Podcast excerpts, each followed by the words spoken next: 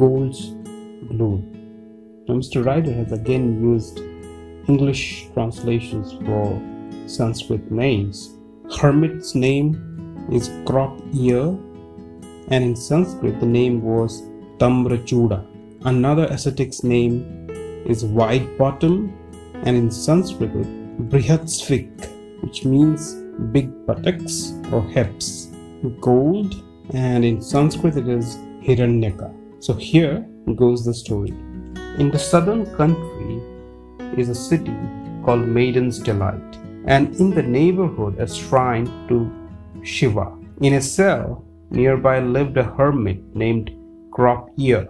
During his begging hour, he would fill his alms bowl with dainties from the city, eatables jellified, melting in the mouth, toothsome, flavored with sugar, treacle, and pomegranate. Then returning to his cell, he satisfied himself according to the ordinance, hid what food was left in the alms bowl, and hung it on a peg, keeping it for the servants' breakfast. On this food I subsisted with my companions, and so the time passed. Since I nibbled his food, however carefully he hid it, the hermit was disgusted. In the fear of me, he moved it from place to place, always hanging it higher. Even so, I got at it easily enough and ate it. Now, one day, a guest arrived, a holy man named White Bottom, and Crop Ear welcomed him, paid him due respect, and relieved his fatigue.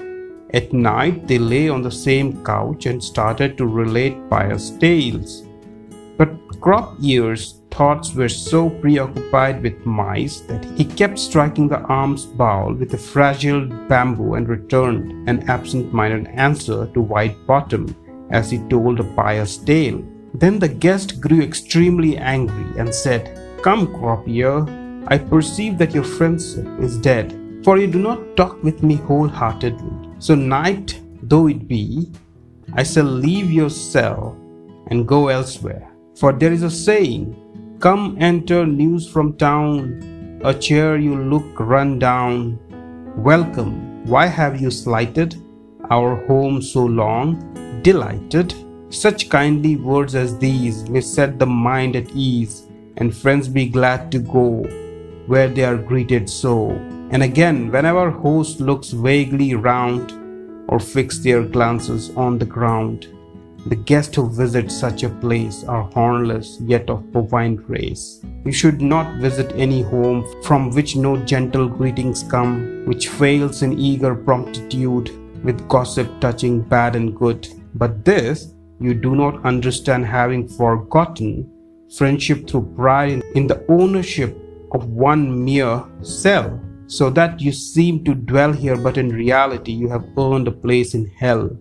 For the proverb says, A certain course for a hell to steer, become a chaplain for a year, or try more expeditious ways, become an abbot for three days. Poor fool, you take pride in what should cause contrition? When he heard this, Crop Ear was terrified and said, Do not speak thus, holy sir. There is no friend nearer my heart than you. Pray hear the reason of my inattention. There is a villainous mouse that jumps and climbs to my alms bowl, however high I hang it, and he eat my leavings. Thus the servants get no recompense and refuse to tidy up. So to frighten the mouse, I strike the alms bowl repeatedly with my bamboo. This is the whole story. But I should add that the villain has such cleverness in jumping as to put cats, monkeys, and other creatures to the blush. Then White Bottom said, Have you found the mouse hole anywhere? Holy sir, said Crop Ear, I have not. Surely, said the other, his hole is over his hold. Beyond question, the fragrance from his hold makes him spry. For the smell of wealth is quite enough to wake a creature's sterner stuff, and wealth's enjoyment even more with virtuous giving from his store. It is certain Mother Shandilee, if bargaining in sesame, her hulled grains for the unhulled kind, had some good reason in her mind. How was that? asked Crop Ear, and White Bottom told the story of Mother Shandilee's bargain. Thank you.